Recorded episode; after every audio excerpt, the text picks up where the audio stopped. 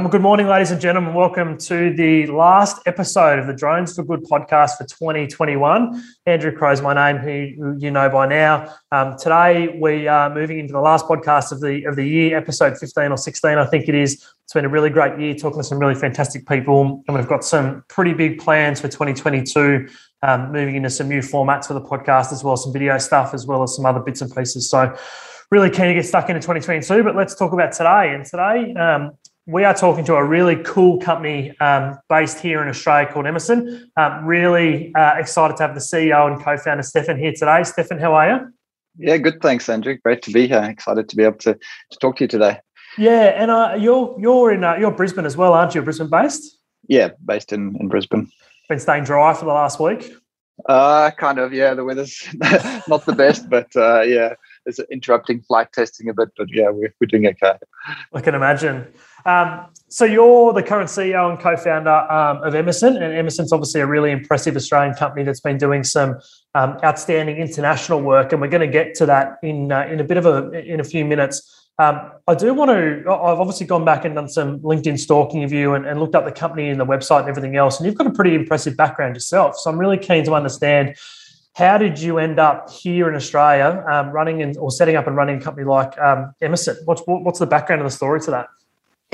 Um, yeah, it's uh, well, how far, far back should I go? I suppose yeah. So I grew up, grew up in, in South Africa. Uh, did my undergrad in mechanical engineering, and I mean, I've always been interested in in in building things and, and getting things to work, and particularly more and more interested in, in using computers to control physical things like machines. Um, and through my sort of even through my undergrad, I started doing sort of work in, in that space.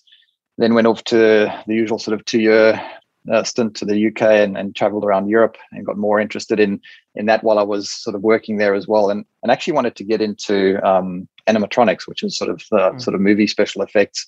Yeah, uh, cool. uh, before the before the days of CGI, when you actually had physical puppets that were that were controlled. Um, so I looked at getting into that, but realized there, there it wasn't something you can go study and uh, sort of get a degree and It was more sort of a, a, trade type of thing and there wasn't any intelligence or AI involved. It was really about puppetry. So um, decided that robotics was kind of the best the best fit for me.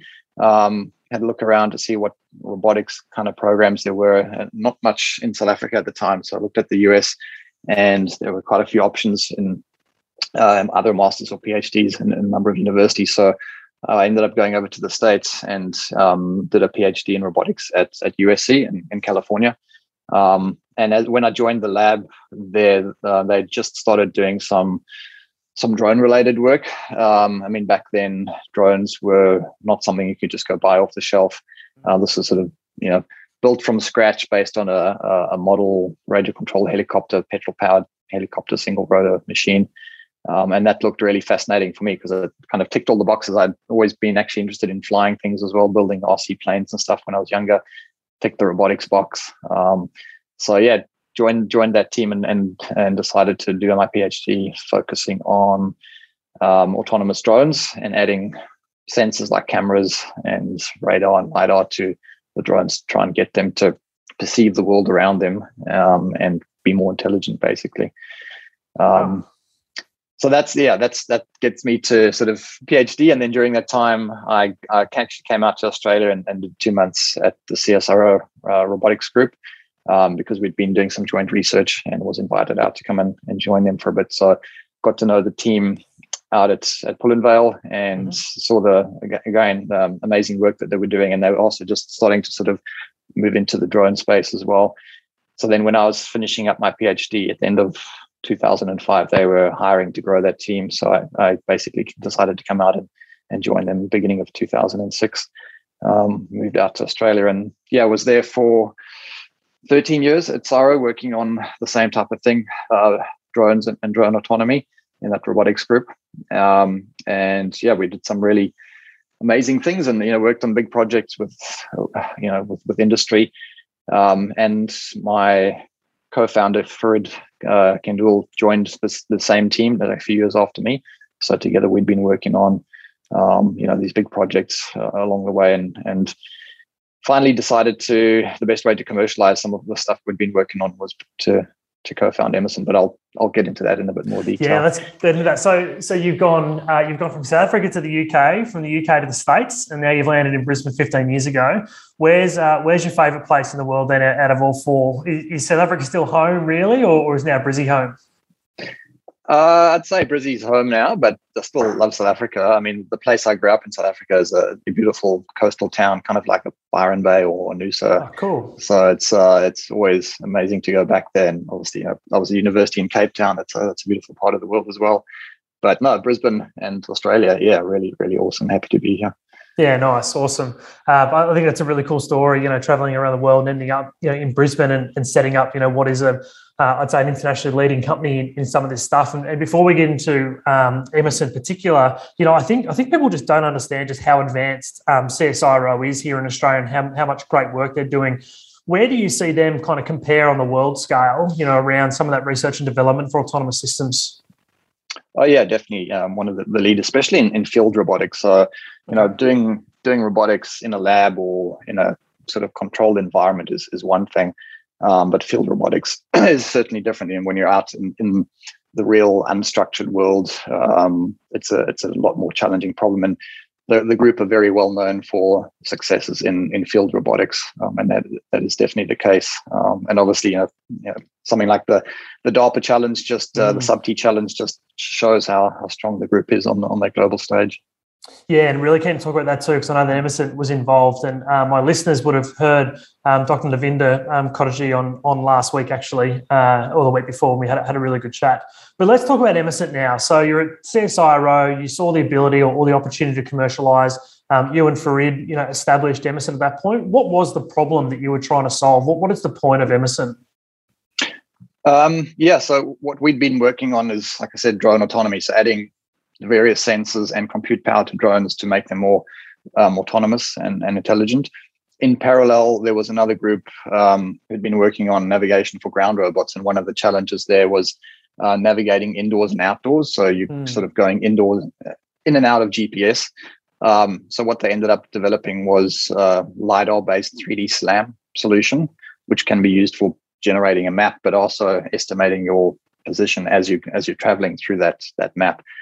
Um, and that's kind of for for drones. That was uh, sort of a, a, key need as well. If you're flying a drone in an environment where there's no GPS, um, and also obviously drones have been used more and more to to generate maps uh, using photogrammetry or lidar, but typically in sort of fairly benign environments where there's you've got GPS. There's no you assume there are no obstacles.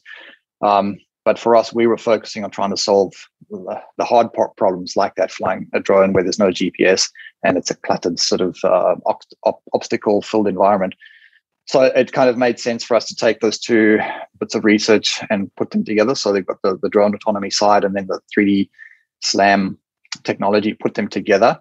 Um, and that's where the idea for HoverMap came from. And so HoverMap's our, you know, our payload, which does autonomy and mapping. But the idea is to bring those two technologies together in a, um, a plug and pay, play modular payload that you can put on the drone or take it off the drone. Um, and when it's on the drone, it provides those two things. So LiDAR mapping and autonomy, including SLAM, which basically gives us the est- state estimate for the drone, so position, velocity, orientation, without using GPS, and that's that means we can you know, do autonomy where there's uh, where there's no GPS on the drone. Um, yeah, so that's that was kind of the idea for HoverMap. That's where it came from, and obviously we saw a lot of uh, potential and, and use cases across many verticals. Um, and the the problem we were solving in those verticals was that um, collection of data in challenging GPS denied environments where you didn't want to send people or it was too dangerous to send people. Mm. Um, and obviously, that led to underground mining. Um, it didn't take long before we got some interest from from mining companies, and they explained the challenges that they were having in some areas underground, particularly flying into stopes. Um, so we, we, sort of uh, gave that a go and realized it was a very, very strong um, uh, application for GPS denied drone and mapping flight. Yeah, and it's that GPS denied environment that's, that's, so important. You know, it's it's so easy to build a fly around the field, you know, in the middle of nowhere, um, where you've got good GPS um, it's much more difficult once you put yourself underground. And, and so, what are the you know mine, mining is obviously vertical that my mind went to immediately. Large, big, you know, um, not necessarily open cut, but, but closed mines. What what information are they gathering then? Why, why do they need that in, in, you know, that that inside mapping of mines? It's it's typically used as a survey tool, um, sometimes as a um, as an inspection tool. Say the, the the most common use is mapping of stopes, and, and a stope is a large void which is formed underground after blasting. So they, they blast the rock and then they they remove it with sort of remotely operated um, loaders, and what's left is a void. And that void needs to be scanned to make sure that the blast has gone according to plan. Because if there's been any overbreak, they might have broken away. You know, um, they want to extract the good stuff and leave the poor quality material behind. So they need to do a, a, reconciliation. So by scanning it, they can tell if they if they've removed sort of um, low quality material which dilutes the ore, or they might have left some of the sort of high quality grade behind. So they need to scan it. And previously they were doing that um, using a laser scanner mounted to a, a, long pole or boom, and the surveyor would have to go to the edge of this fairly um, uh, hazardous area and mm. stick this pole into the into the void to scan it. Um, so that would take them quite a long time to do. Um, obviously, the surveyor had to be in that, that area, which is not ideal. And then because this they're only scanning from one point of view, there was a lot of missing data or sort of shadowing in the data, so they weren't getting a, a complete picture. Um, so with the, the, benefits of doing that with a with a drone or system like Hovermap is that the system can be launched from a safe location um, because it flies around inside that void. Um, you know, with with Hovermap, you're getting a full spherical field of view, so everything is captured in a lot of detail. Um, so they get new insights that they like just couldn't get before and obviously doing that safely and, and efficiently. So yeah a lot of benefits compared to the the, the previous uh, way of doing things. The traditional methods yeah, yeah. You know, even even if you look at it from a um, from a safety perspective it's just uncool to be putting people in those positions that we just don't need to be um, notwithstanding the fact that I'm sure Hovermap and, and your systems are going to give them far more fidelity than they would have got you know from a from a surveyor putting a pole over the edge. Um, is that what is that what was being seen yeah, I mean, for example, that you know, previously they were focused on doing uh, looking at the shape of that that stope and comparing to design, calculating the volume from that. Um, but now with the sort of um, the level of detail they're getting from the Hovermap scans, they can do additional things like look for geotechnical structures, and that helps them to better understand the ground conditions and um, how those those structures interact with a particular uh, drill and blast pattern, and that helps them to optimize the the drilling and blasting for the, the sort of the next uh, bit of blasting they do. And that all leads to um, reduced overbreak and dilution. So it really adds up to efficiencies across that sort of uh, uh, sort of mine to, to mill uh, workflow, um, which helps them to, yeah, obviously uh, generate more profit at the end of the day. So it's there's a lot of benefits. Nice. um, yeah, and, and that's in the kind of day to day, everyday operations. And, and I think what's interesting to see is you know when when things are not going well, that's when the value of, of this kind of thing really spikes because if there's an area that that's causing them to stop production, I mean that's very expensive for a mine if they have to halt mm. production. So being able to get in um, very quickly and, and capture data and, and help them to resume production, I mean that's where you know, the system becomes very, very valuable. Yeah, yeah, I hadn't actually thought of that. You know, the, the fact that you guys can get it done a lot quicker, which is going to mean, you know, not not that they're making more money, but they're certainly saving money by by not having mining mines closed down for longer periods of time. Is there yeah. other um, is there other markets that, that you guys are in? Where, where else is Hovermap being used? And um, we will talk about the, the DARPA Sub T challenge because it's one, it's one of the coolest things I'd, I'd ever heard about. But is there other um, other markets for this type of uh, this type of technology as well? Yes, certainly. Uh, many markets or applications uh, that have the same challenge of, of needing to capture um, data which is hard to access and, and doing that also on, on a regular basis because I mean one of the, the, the, key sort of use cases is is trying to do asset integrity management um, and that usually involves capturing data about an asset so that it could be a combination of scanning or taking photos or having sort of IoT sensors which are monitoring that um, storing that data and managing it and aligning it, and then using that data to derive insights, make decisions, and then sort of make a change in the world to to sort of uh, close the loop and um, you know improve a, a, process or a cycle.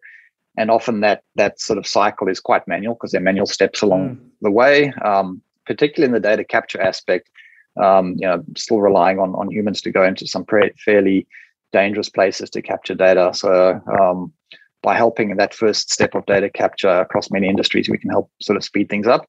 But then that also has knock-on effects because if you if you start step one with very good data and could do that in a efficient routine way, then you can uh, have sort of better outcomes around the, the rest of that cycle and reduce unplanned downtime. So yeah, I mean other examples are in the AEC space um, around construction, architecture, yep. and engineering. Um, big one is sort of, for example, uh, bridge inspections, getting underneath the deck of a bridge mm. um, to inspect it. So, I mean, Hovermap can can help generate the 3D point cloud, but for an asset inspection, the other use is basically just to, to automate the drone flight and keep it stable where there's no GPS so that the operator can spend the time with a high sort of high end inspection camera and, and capture very good inspection images of you know a structure like the bridge and then the same for oil and gas you know, underneath the, the deck of a of an oil and gas platform around complex um, complex structures. Uh, so yeah that's some of the other sort of use cases that, that hovermap's being used yeah, and, and as I said before, I guess the, the GPS denied environment, everyone's so worried about it. All of a sudden, GPS is not a problem for you guys the yeah. way you operate. So it makes it makes it pretty attractive. It's yeah. funny. I was thinking back to you know just anything that's underground, and um, as a young fellow, we used to go caving a lot as, as a family, and um, you know for recreation. It would have been cool to have something like Hovermap, you know, to be able to go in and actually map some of these caves in high fidelity. Is is the technology at a cost price point yet where you know you could you could use this for some of these recreational type things or is it still at a price point where it would need to be you know commercial operation to to um, to really afford it? Yeah probably still more in the commercial space. It's not a consumer it's not a consumer product. Um, having said those i mean yeah, what you can do with an iphone these days for, on a small scale is is pretty amazing. Uh, you know with lidar built in and photogrammetry so for smaller scale things, there are alternatives. Um, mm. But obviously, if you want to do something like you know really automating the flight of a drone and capturing you know, that sort of high quality lidar point cloud, it's still a bit more on the on the commercial side of things. Uh, one one of the constraints there is you know the the lidar that we use is um, obviously still relatively large and, and expensive. It's mm. not the size of a, a, chip on, a, on an iPhone yet. Um, and that's to get the kind of range that we need and, and field of view that we need. Um, but I mean, no doubt these things will come down in price um, and will become, yeah, ubiquitous. I mean, our, our vision of the, the future is that, you know, almost every drone or other robot has got these kind of you know, compatible sensors built in and I mean, what our core IP is really is in the software that uses those sensors to do the autonomy and mapping. Um, you know, we're not we're not necessarily having to build hardware like Hovermap going forward if uh, if everything sort of has the the sensing capability and the compute capability built into the platform. Um, then it's more about the the autonomy software and, and as things get smaller and things get you know uh, less expensive and stuff, it's going to make a massive difference. I'm, I'm, sure you know even from when you came out to Australia in 2006 to now, 15 years, um, the miniaturization of, of technologies is just it's unbelievable what you can put on a chip nowadays. Yeah, yeah, absolutely. And again, it's it's driven by consumer market. I mean, I, I think mm. smartphones have, have driven a lot of that miniaturizing everything and reducing the the costs. Yeah, let's uh, let's talk about what, what I've wanted to talk about, and I've purposely left it till towards the end. So we recently had um, Dr. Vindu Kottege from CSIRO Data 61 on the podcast, spoke about the DARPA Sub T Challenge.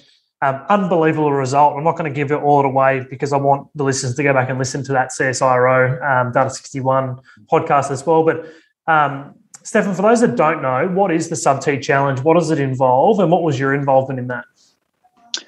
Um, so yeah, the DARPA Subterranean Challenge is the, the latest or one of the latest um, challenges set out by DARPA. And DARPA, DARPA is the U.S. Defense Research Agency. I mean, they're famous for uh, instigating or starting the, the internet, for example. I mean, that was a mm. DARPA project back in the day. Um, and then they've set out a number of really big um, grand challenges to, to challenge industry, just try and kind of um, uh, accelerate uh, growth in, in certain areas. So back in around 2004, they had a, a challenge around autonomous driving, um, and the first challenge there was to to drive an, a car autonomously through part of the, the desert in in uh, in in Nevada.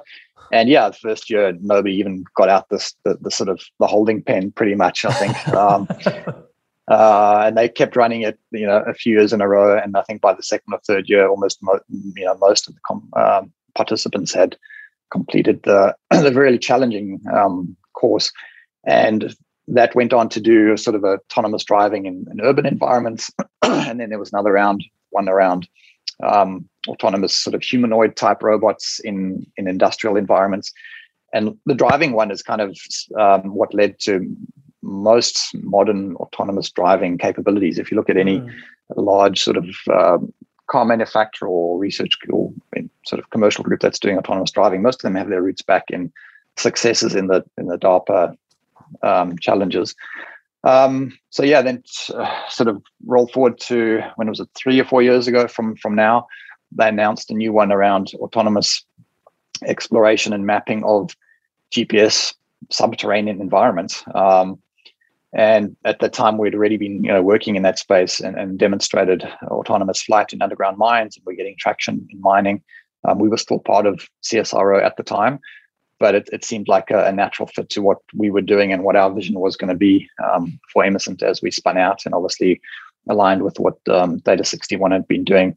So we um, we applied uh, for the challenge, and also the, importantly, the, the way they had set out the challenge um, it was, I suppose, envisioned in a way that it would never be possible for a single robot or type of robot to complete the challenge um, in terms of the size of the area that needed to be explored and the types of things that you know terrain that need to be um, explored. You could never do it just with a drone or just with a ground robot. So they really were encouraging teams to work together. Um, and that's why for us it made sense to, to team up with with uh, Data 61 um, and also with with Georgia Tech in the US to do a, a, combined effort where we would focus on the on the drone side of things.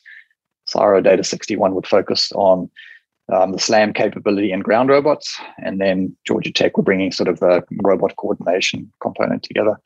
Um, so yeah, we we we were applied and and we're successful, and I think we we're one of uh, seven or eight teams that successfully made it into the sort of a funded round. So we're actually mm. uh, funded by DARPA to participate. Um, and uh, I'm sure you know if people go and listen to Navinda's talk, they'll hear the sort of the the series of events that went over the last three years of sort of um, intermediate stages of, of competing, and we made it through all of that and made it to the final. Um, and yeah, the final was a, a, real nail biter. I couldn't be there in person, unfortunately, but I was I was watching live and, and cheering the team on from from here. And yeah, no, it was uh, incredible. So I don't know if you want me to. Yeah, I'll, I'll let you. Why, why don't you, you, tell our, you tell listeners how well um, how well the team did.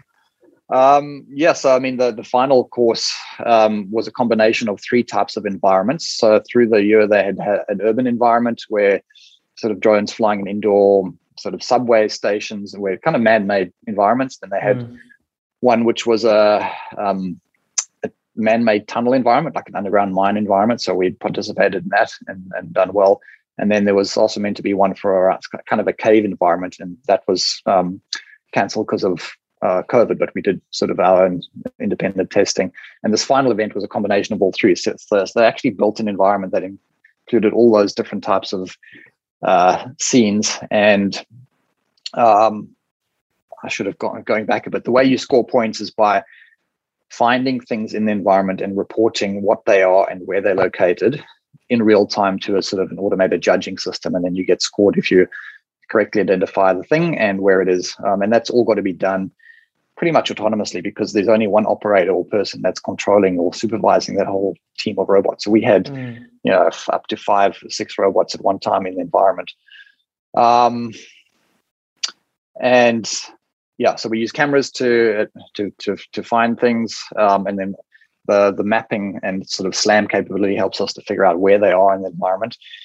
So yeah, getting getting back to it. Um, in, in the in the final event, we ended up uh, coming tie with um, this, the this another team. So we ended up both scoring 23 points, um, which is incredible. I mean, leading up to this, you know, we we were uh, would be ecstatic even just to get in the top five in the final. I mean, that's a huge mm. deal uh, considering who we were up against. Um, but yeah, ended up scoring 23 points, and because where there was a, a tie, they had to sort of uh, use a tiebreaker. And in the rules, the tiebreaker was around who, whichever team scored the final point soonest. Mm. And um, because the, the other team had scored their final point, I think around 30 seconds earlier than we did, they took first, we took second. Um, so a little bit disappointing, but still extremely excited and happy to, to have made it um, to, into the final and, and, and basically come almost tie first with with another team and, and beat out um, you know very capable teams from CMU and MIT and other sort of uh, leading organizations around the world.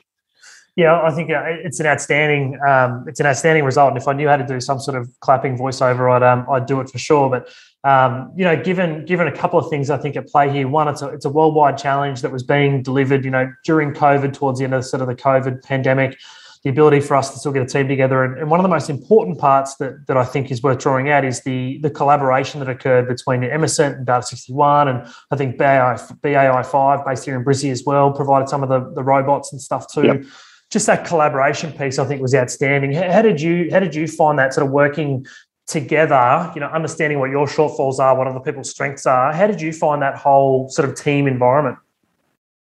Yeah, I mean, for us, it was this was sort of natural continuation of the work we've been doing with the, um, the you know the group at, at CSIRO, mm. and we were very fortunate that we had that close working relationship with them, um, and that kept going. You know, after we, we spun we spun out, we kept kept that going because of DARPA and and other things. And you know, the nature of the challenge meant that we, you know, like I said, you had to use uh, ground robots and drones together. Um, so it was a really uh, fruitful sort of working relationship and, and, because we are both located in brisbane and for a lot mm. of the mm. time we were still on CSIRO property so you know we're out there every day easy yeah just testing with uh, with the CSIRO team and and you know that that continued um, and also because of the the slam sort of technology that we're using in hovermap which is obviously developed at CSIRO as well is still being used on the the, the ground robots too and being developed there so they just integrated seamlessly and sort of they could share um, they were all sharing their map information in real time and actually doing joint mapping and that's because of the CSIRO Wildcat SLAM technology um, and yeah just sort of uh, kudos to to for for fielding mm. such a an amazing ready to operate system um, if, if you consider the fact that eventually it was actually um, operated by relatively few uh, team members because it was difficult to to travel.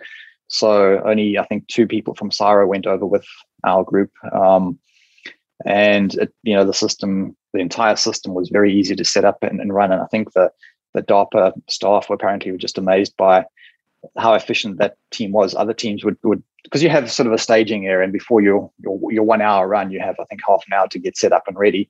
And other teams would be running around like crazy, you know at, last minute trying to get everything to work and apparently our team would be sort of casually walk in set things up and and then uh, you know after five minutes they'd be sort of hanging around and waiting to go um, so and again that's because of the close working relationship between us and CSIRO and, and how sort of w- well sort of designed and, then set up the the system was and I think from memory, um, Navinda was saying that uh, yeah, each team gets about an hour run. Um, so out of a whole hour worth of time, you know, you guys came second by 23 seconds or 30 seconds or whatever it was. So it's um yeah, it's pretty close. You might as well call it equal first instead and just split the um split the prize money. Um, Stefan, before we finish up, I, I, always like asking about the future. So, so where where are you guys going? What, what's next for Emesent? What's next for the industry? Do you think? Um, you know, I'm sure you've got yourself a five year strategic plan that you can't really talk about because you've got to keep it quiet. But where are you guys going into the future? Um, we're we're heading. I mean, towards our our vision. So our vision is is being world leaders in autonomous digitalization of these challenging, hard to reach, uh, inaccessible areas. Um, on Earth and potentially one day beyond. Um, so that I mean, that digitalization for us is around data capture and data analysis.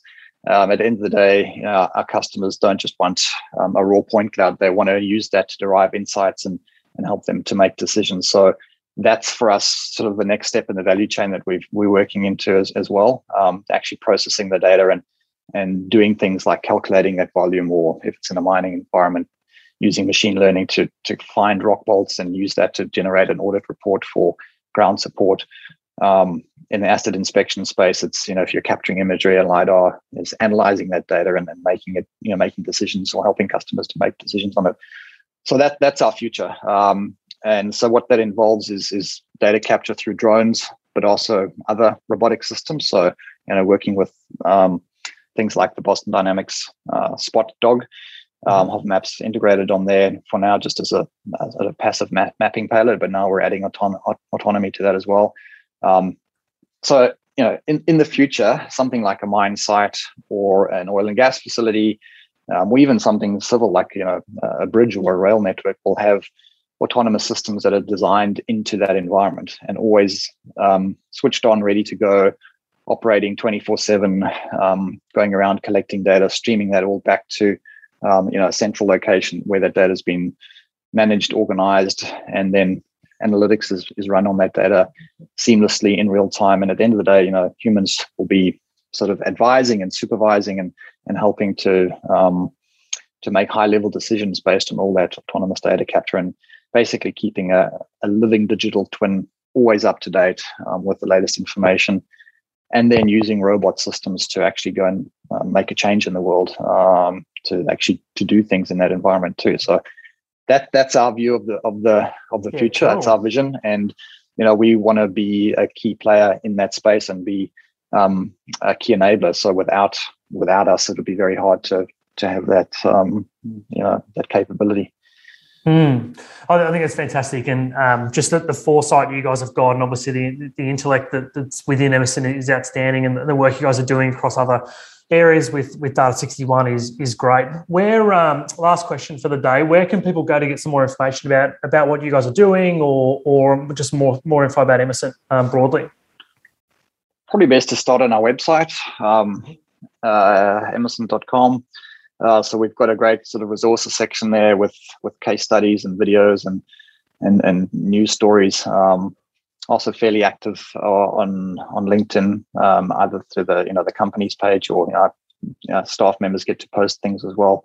Um, and then yeah, we've got a bunch of webinars as well, which are, you know, have been uh, obviously been live, but they're recorded, so that's uh, a good place to, to to start and catch up, or just yeah reach out to to one of us, reach out to me um, or or anybody in the in the team info at emesent.io or Stefan at emesent.io. Um, happy to to take questions. And I mean, we're we're always looking for new applications and really passionate about understanding the problems that are out there that our customers are or potential customers are having, so we can work with them to solve uh, those problems. So if, you know, if, even if you're not sure if, if what we can have or what we can do can help, um, you know, start with a conversation and figure out if what, what the problem is and what the solutions we might have that can help. Fantastic, Stefan. Um, thanks for what you guys are doing. It's it's so awesome to see Australian companies doing so well. Um, you know, in, international leaders in, in what, what you guys are doing, which is uh, which is outstanding. And the best part is it's, it's Australian owned and it's, it's here in the country, and hopefully it stays here in the country too.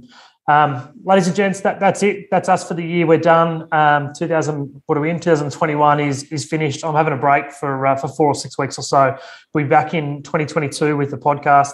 Um, to give you a little insight, we're doing a UK tour to kick off 2022. We're going across four or five companies based in the UK, um, and some of the work they're doing over in uh, over over that that part of the world. Um, so the first five or six episodes will be UK um, based organisations before we come back and we hit back on our Australian tour.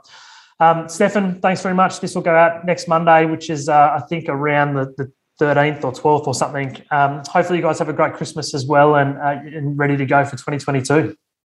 Yeah, thanks so much, Andrew. Hope you have a great break too. I certainly will, and I'm excited for 2022. Got some some big things coming up, so yeah, watch the space. Outstanding. Thanks, mate. Cheers.